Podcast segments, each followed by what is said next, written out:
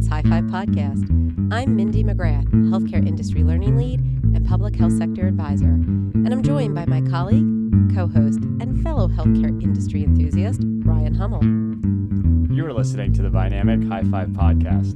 It's our take on healthcare topics that are real, relevant, and worth talking about. We view healthcare as five interwoven sectors, and we'll be exploring topics related to one or many of these sectors. In today's episode, it's launch time. We will break down product launches in life sciences.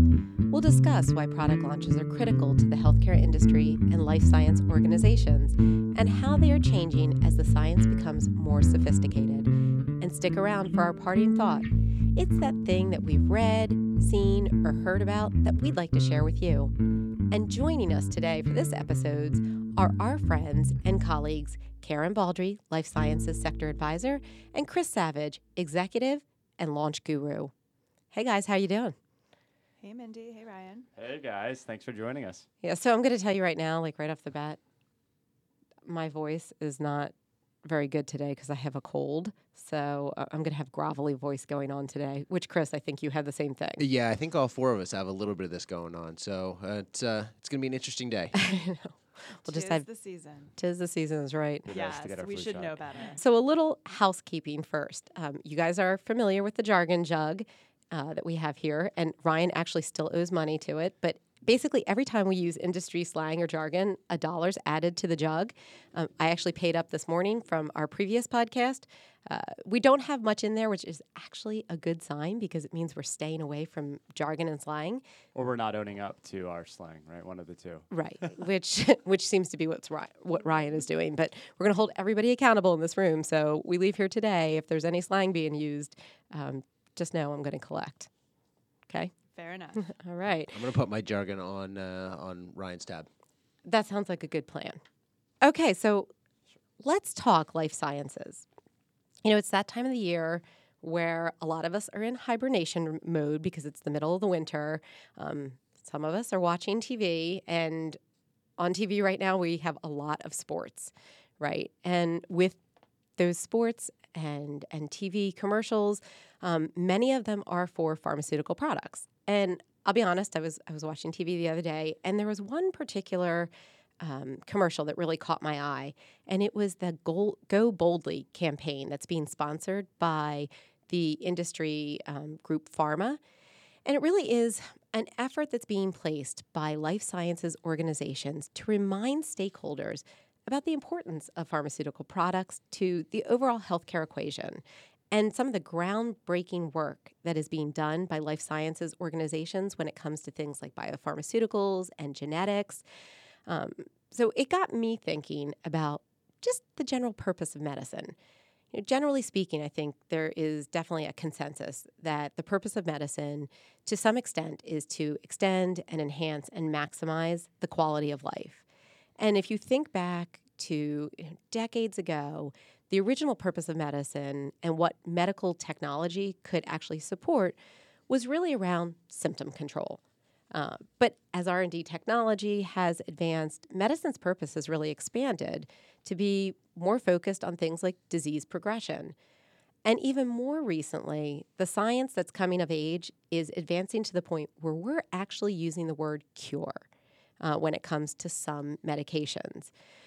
The advancement in drug technology has been tremendous, especially when we're looking at certain disease states. So, as we see the industry pivot into these, you know, really advanced, complex medicines, and we see how full the life science organizations' pipelines are, there's considerable hope, I think, among the population that these complex drugs with pretty complex science are going to solve some pretty complex diseases that we've been trying to get at for a while.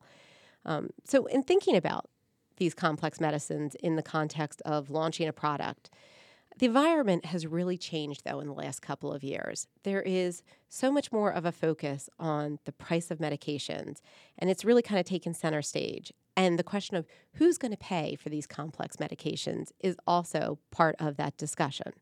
So, here's my question to the group What has and hasn't changed in the industry um, that is making pharma product launches even more critical than they may have been perhaps even a decade ago? Yeah, and, and Mindy, this is Ryan, and I'm going to let the experts get into details about that. But we do know that the pharmaceutical companies and life science firms have, have really long relied on successful launching of new drugs to set up a pattern for long term success in, in sales and profits from a business standpoint. And, and we also know that products really have to make a, a big splash right away um, upon their introduction.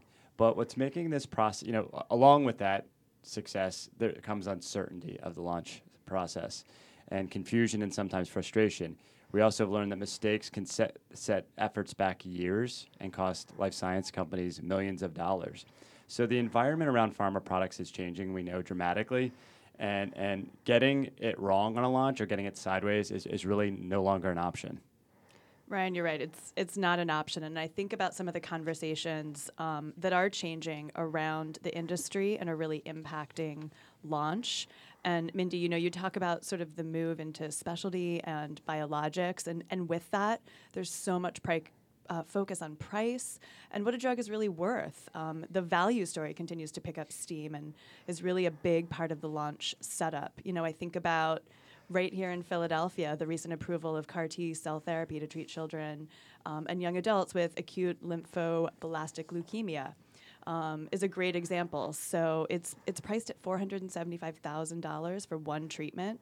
Patients need only one treatment, ideally, um, and there are arguments: is that price too high? Is that price too low? And we're really seeing some interesting payment approaches being implemented based on outcomes. And Karen, an- another great example. Um, just recently, there was a um, a product approved for inherited uh, retinal disease, and uh, there was a lot of, of rumor before pricing came out that it could be the first million dollar drug. Uh, the organization that, that launched that product actually brought it in in the, in the mid 800s, and um, there was an executive at a, at a um, relatively large payer that came out and was talking about the fact that that price 800 plus thousand dollars was actually a responsible price. So what it was signaling, at least in my mind, is that payers may be interested or willing to pay for high value products that that cause disease intervention and really cause cures or drive cures versus sort of these long-term maintenance medications that have actually been sort of the hallmark of the pharma industry over uh, over the last number of years. Yeah, it's a great point, Chris. Um, and, and sort of stepping back and thinking more about Mindy's question around what else is changing. Um, you know, it's not just the pricing, it's also that shift from primary care to specialty, which means smaller number of customers, smaller number of patients, um, and really the market focus has to be different. So, historically, with primary care, it was really sort of volume in the door. And with specialty, it is every patient matters. Finding those patients, talking to those patients in a different way. Um, and you just can't invest in the same way because the profitability just doesn't support it. Um, you know, we've talked about higher price tags, and one of the drivers of that is really higher production costs and the need to recoup those costs on the R and D side. Um, and then also, payers are more focused on the superiority of new products, and access is a significant challenge for many new pharmaceutical products. Right. And Karen, I think the other thing too is when you think about what's going on in in just the healthcare market as a whole, life sciences customers are also evolving. So it used to be very traditional, you know, that they'd sell to a wholesaler and that's how their drug got distributed into and through the supply chain. But we have seen this this convergence over the last couple of years where health systems are becoming payers as they take on forms like accountable care organizations. Um, we just recently saw CVS make a bid to to jump into the health plan space with Aetna, um, and that's another I think element to what's going on in the industry that pharma has to contend with is that their their customer base is evolving, it's changing, and they have to factor that in as they start to think about um, when they take a product to market. And the other thing, to to Chris's point about the pricing, you know, we talk about high prices, and um, I think one of the things that's so important is that pharma be able to um, put it in context, right, in terms of um, the total view. So when we're talking about products that are being priced at six-figure dollars, they need to to be able to say, well, if this product is actually a cure, right? Then it offsets years and years and years of having to take maintenance medication, or maybe even um, maybe even mitigates having to have things like a transplant, which we know runs into seven figures. So having that complete view of what the value of the drug actually brings versus the total cost of care is I, I, think another thing that's going on in the industry right now is as life sciences organizations are are trying to figure out how do you tell that story and tell it effectively. Um, the other thing too is these health systems that I mentioned, um, as they're morphing, right, and they're starting to collect data, they're becoming more sophisticated and collecting information on the science of medications. And I can see like one of two things happening here. One, that data is used against life sciences and they have to defend kind of their position on a product. Or two, that data is going to be used in a productive manner to really figure out when you're getting the medicine to the right patient at the right time in the right location. And I think there's opportunity there, right, with um, for life sciences organizations to use things like real world evidence uh, to really not only tell their value story, but help their customers figure out where do we fit in this puzzle of um, delivering care to the right people at the right time. Uh, so, one of my questions, I guess, back to the group would be with all these changes going on in the industry, what's pharma's response been when it comes to launching new products in a rapidly changing environment? You know, Mindy, I think the biggest um, change that we've we've been seeing is really that change from the blockbuster mindset to the smaller, more frequent launch mindset for these specialty and biologic drugs. You know, I have a um, a former client and friend who is a really successful marketer and worked on brand teams for 10 years and only ever did one launch in those 10 years historically. You know, they were used to that big sort of blockbuster model. Um, and now we're just seeing a lot, you know, as I said, smaller, more rapid launches. Um, and those products are turning them, you know, it's turning them over more quickly, really more of almost a consumer packaged goods mindset. Um, we're also seeing, you know, a different Salesforce model. So the Salesforce needs to be more scientific, um, have more abilities to have a clinical conversation with the customers. We're seeing a streamlining of the launch process. You know, historically, again, in the blockbuster world, being part of a launch meant almost you had a blank check at your disposal. And we're really seeing tighter timelines, tighter budgets, and a more streamlined launch process. And as I think Ryan mentioned earlier, um, you know, market conditions are brutal if a launch goes sideways. Wall Street does not tolerate it. And, and we've seen how damaging it is for pharma companies when this occurs and how devastating it can be to hopeful patients and prescribers as well. Yeah, thanks, Karen and, and Chris and Mindy, for going into details. It kind of reiterates kind of the general statement I made earlier that it's it's a move from a one size fits all approach to a more tailored and you know I think that in other podcasts we've talked about consumerism especially from the provider market but you know you just described a shift to more consumerism in this in the idea of launching as well and given these market conditions and some of the things we're seeing in the industry there's got to be extreme pressure on not doing things as, we, as we've always done them before, especially when it comes to launch.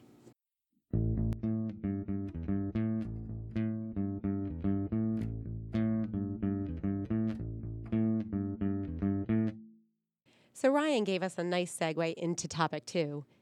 Given the changing environment life sciences and the healthcare industry in general, Chris, has the industry adjusted its launch approach to reflect some of these pretty interesting market conditions? And if so, what is changing?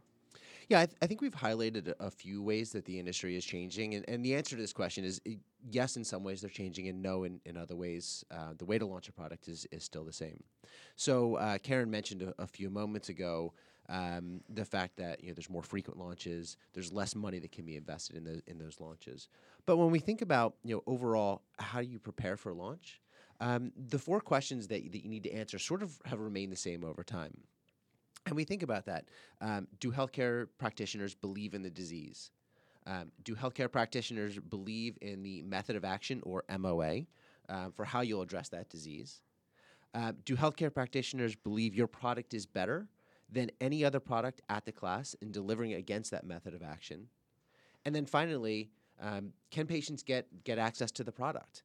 Um, that includes things like manufacturing, trade, affordability, um, basically all those things that once you've made the decision, make it easy for the patient to actually be able to get the product into their into their body. So l- let, let's dive into each of those a little bit. So the first question: Do healthcare practitioners believe in the disease? Um, I know that sounds like a very odd question to ask, um, but it is an entry point into the prescribing funnel. So in a lot of cases, diabetes, COPD, cancer, the answer is it's very clear. But maybe some other conditions, um, I'll use uh, ED as a, as a great example, might be a little bit less um, less clear for some physicians. So, in the case of these later capabilities, you know, consider the investment required to change the healthcare practi- practitioner's perception, and then how you go about changing it. That likely requires a really significant investment in what we call disease state awareness or DSA, and likely needs to be delivered through the respect of um, external scientific experts, KOLs, um, key opinion leaders um, at high profile congresses. So, really getting peers to talk to peers about a, uh, a disease state to sort of drive that education and, and help the, the practitioners understand um, the disease state. So, uh, question two Do healthcare practitioners believe in the method of action or MOA for how you'll address the disease? This will likely require an investment in that same disease state awareness, but it has a slightly modified, modified profile of who can deliver that disease state awareness work. It could be sales representatives having a non promotional conversation prior to approval, and then continuing to highlight that MOA post approval and post launch. There's a great example of, of where MOA for a product created a real challenge for life sciences companies. So let's think about the SGLT2 inhibitors. There's a number of products that have been approved um, over the last few years, starting as early as 2013, and, and actually one that just got approved uh, in late 2017. For years, healthcare practitioners were trained that glucose in the urine was a sign of out of control diabetes. However, the SGLT2 inhibitors worked with the kidneys to excrete excess sugar through the urine. So, a pathway that for years was, was considered a sign of bad things is actually not a, is, is actually a sign that the medication was working. And it takes a lot of time and effort to make that belief shift. And if the work isn't done up front, then it's going to be really hard to have a successful launch trajectory. So then, question three really comes down to your clinical program and the data behind it. Part of this is launch related, ensuring you have compelling messaging that differentiate your product, and part of it involves your ongoing clinical programming. Having new data and progressing the science is hugely valuable when engaging a healthcare practitioner especially when we think about specialists. And while data can, can cut both ways, it's a key investment strategy in today's market to gain traction with healthcare practitioners. And then question four focuses on availability, access, and affordability. Uh, it's funny when I when I think about um, sports, which is uh, something I have a passion for. Um, one of the uh, the sayings that I often hear on on football is the best ability is availability. And the same case goes for, for pharma products. Stock out in retail uh, pharmacy chains are a fantastic way to drive prescribing habits for your competitors because it creates extra work for healthcare practitioners. No one wants to have to rework, and the lack of avail- availability creates rework. In the case of access and affordability, you need to ensure complete alignment. If you're going to invest in access, it's easier to simplify your affordability program and conversely, if you're unlikely to get significant access at launch, whether it's a crowded market, whether it's an unclear value proposition, or if you're just not interested in paying for it, then you need to invest in your affordability program to ensure patients can still get the product even if they need to deal with prior authorizations and other payer hurdles. Oh, and if you're going to heavy up on access and affordability, make sure you have enough product to support uptake in the marketplace. Yeah, Chris, and you kind of mentioned payer just now, which made me kind of maybe add some some more kind of questions that I would have or add is the idea of health plans and health systems and, and adding those into these four questions, especially as we see new new risk models emerge uh, between these other sectors of healthcare. And and part of the setup, in addition to the four questions you just mentioned, has to hone in on the message, you know, the fundamental question, why is my product better? than other products in the market? Yeah, it's definitely. I think those are four common questions, and I think when we look at you know beyond healthcare practitioners and start to look at what's going on with with health plans and uh, with health systems, those four questions make complete sense. It's just a matter of now starting to to push them out further into what these new kind of evolving customer bases look like. The thing that's interesting to me, like Chris and I have talked about this quite a bit, is some of those common struggles um, that brand teams face when they're launching. And, and the fact is that regardless of how well a brand team plans, um, there are going to be things that happen, right? You just things happen as you're you're trying to take something a product to market. And we've highlighted some of the key activities that sometimes have some long lead times to be effective.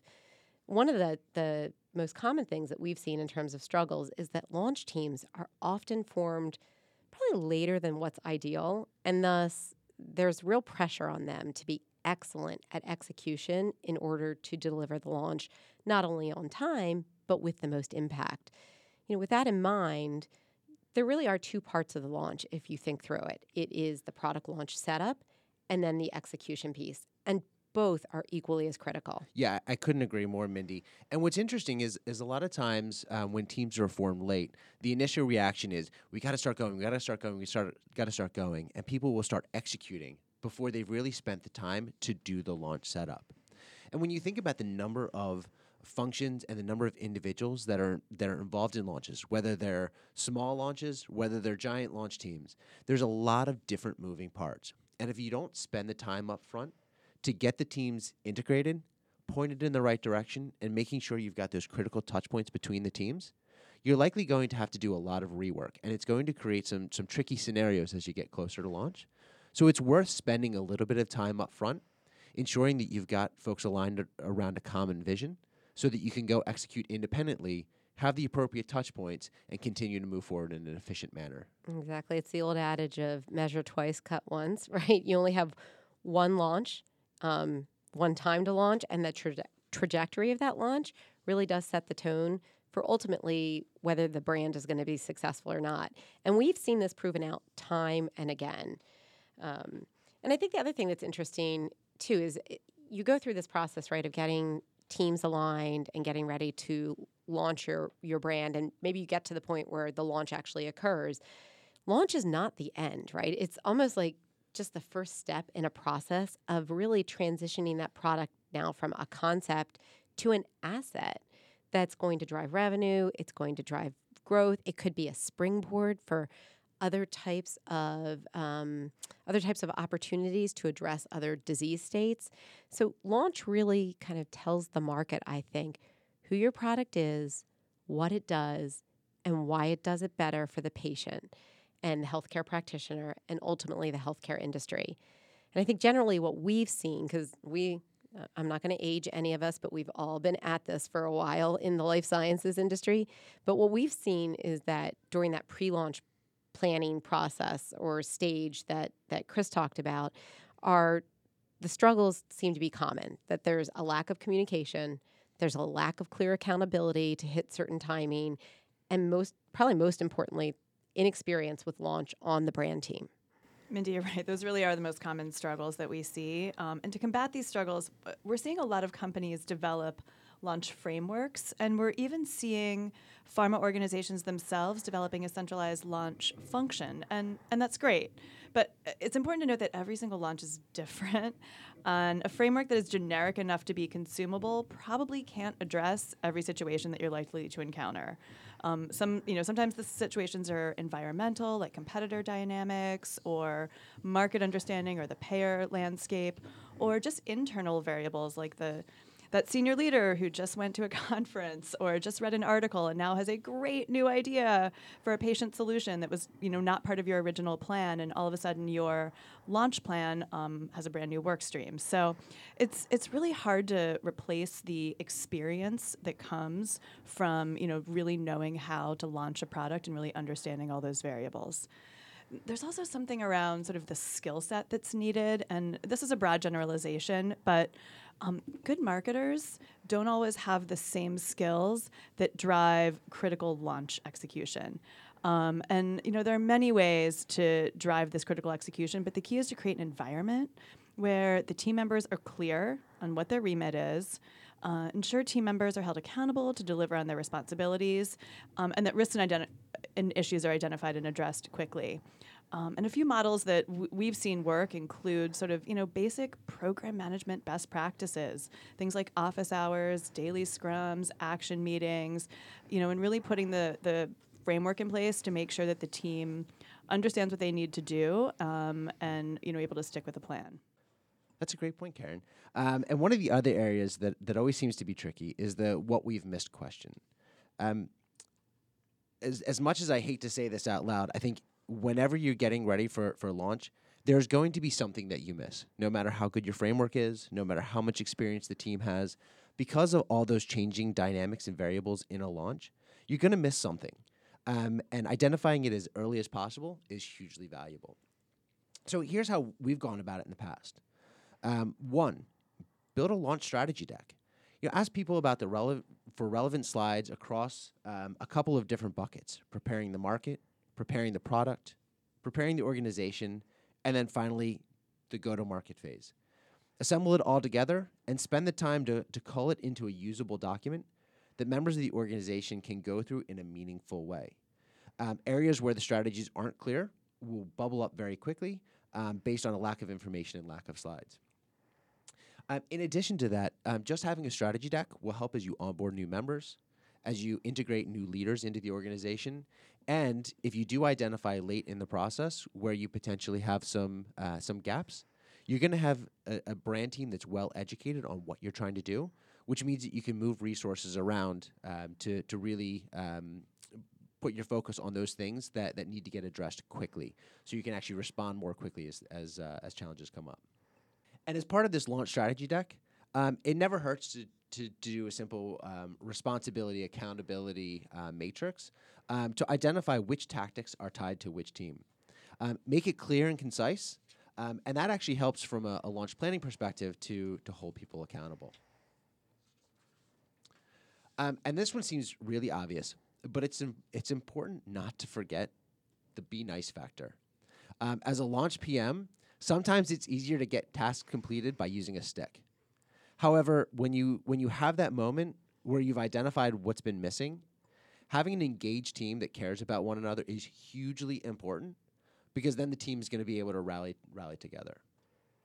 And then finally, you know, think about your execution plan. There's never going to be enough time to do all that you want to do. So really force the tough questions around what is truly critical to your launch. And as you look at the plan you've developed, ask yourself which of the above four questions that we covered a few moments ago um, does this activity or tactic drive towards? If none, postpone it until after launch. There'll be plenty of time and there'll be plenty of a desire to, to tweak everything that you've done. So, so push it out to launch. Um, if it does answer one of the above four, but there are multiple things that can do the, that can answer that same question, cut it down to one. If you think about it, when a sales representative goes in to have a conversation with an HCP, they have limited time. There's only so much they can do. And so having a few really critical, key high quality pieces is far better than having a number of pieces that the rep has to, to, to try to move around to engage the physician. Force people to prioritize. Rank order from 1 to, to 100 if you have to, but you can't make things high, medium, and low. Everything is high. Hmm. Um, but prioritize across functions and get everyone aligned on the priority. And Chris, thanks. I, I, think it's great that both you and Karen we kind of pivoted to more of the people aspect mm-hmm. and making sure we, that launch gets that right. And as you were talking about it, I think you know uh, one thing I'd like to unpack, even if it's quickly, is about talent, right? So, if we think about the skills and the competencies cross-functionally that are needed to set up these launches strategically, um, they're considerably different from the skills of, say, growing and managing a, a market or a brand. Um, launches obviously a, a whole different animal, and it gets you thinking about the skill sets that are needed.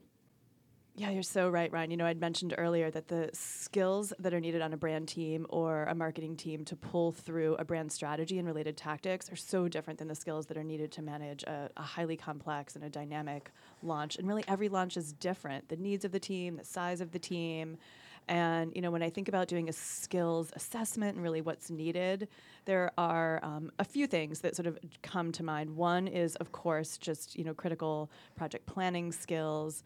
One is specific therapeutic area knowledge, um, and this is something that can be learned, but learning it quickly is is really critical to success and really understanding the area that you're working in. And then something we're seeing more and more of is really a need for a deep understanding of the market access landscape. We're really seeing increased collaboration between brand teams and market access teams as part of a launch and really ongoing success of a brand. Yeah, launch is such a fascinating topic. I just I love talking about it because all of us have done it. And I think we've seen how important these products are when they come out to the marketplace in terms of meeting patients' needs and prescribers' needs. Uh, it's one of those topics I think we could talk all day about, but we actually need to wrap up this episode. So I want to thank Karen and Chris for being um, part of the, the session today. Thank you, friends. And Thanks for um, having us. Yeah, we're going to have you back again to talk more life sciences in the future.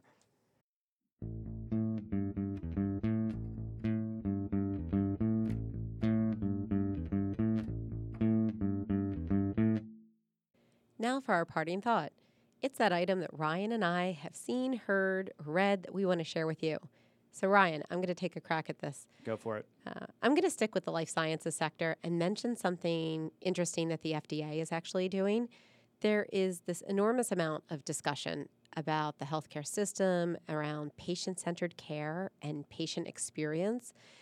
I mean, who hasn't taken a medicine or seen a physician or used a medical device um, and then tried to find an avenue where they could provide feedback on the experience? And honestly, like up until now, it really has been almost non existent. For the first time, the FDA Advisory Committee actually um, initiated in October of 2017 an inaugural meeting of this new Patient Engagement Advisory Committee. Uh, the topic focused on the challenges of clinical trial design, conduct, and reporting as identified by patients. Uh, and I think that the interesting thing about this, right, is the FDA chose this subject because patients often have concerns about participating in clinical trials or they drop out once they've enrolled in a trial. And the intent is really to engage with and better understand the needs, the views, and the concerns of patients and other users of um, medicines and medical devices. After all, they are, along with their caregivers, the experts in terms of what they're living with and the daily challenges that they face. And accurately capturing that patient view on the acceptable balances of benefits and risks, I think is going to be an important feeder into the future policies that we see coming out of the FDA. You know, we continue to discuss the term consumerism in the industry, and it's interesting to see that this public health agency is creating some sort of a feedback loop for end users of products and services. Right. No, I, I think that's a great parting thought. And I, I will somewhat stay on the same path of life sciences, but it's kind of that idea of cross functional healthcare sectors. Um, in the news recently, uh, there was an announcement that four health systems, um, led by Intermountain, or at least primarily by Intermountain Health System in Salt Lake City, which has long been on the forefront of how we deliver care to patients, um, is about to launch a generic drug company. Um, which which is kind of mind blowing from a provider perspective. So understanding the the shortage of generic drugs that are in the market and maybe the high price, they've partnered with three other health systems, and there's also um, some non-financial support from the VA hospitals in creating this this generic drug company. So the CEO just announced it recently, and I think that is such a a kind of amazing topic that that I would have never thought was going to happen until we read the news recently this week. So I'm really excited to see what that means and how life science companies and other payers are going to react to this news. Right. So this concludes today's High Five podcast, and we want to hear from you about today's episode or other topics that are on your mind. Please feel free to contact us at 267 930 4711 and share your message. For additional conversation about the work that we're doing in the healthcare industry or a deeper deeper follow-up on how Vynamic can assist you with your business initiatives, please contact us at high5 at vynamic.com. That's H-I numeral 5 at vynamic.com. And if you would like to read more on life science product launches, please check out our most recent insight, which can be found at vynamic.com slash insights. And for links to anything that we talked about today, visit our episode's podcast description on your favorite podcast app. Until the next cast, we'll see you soon.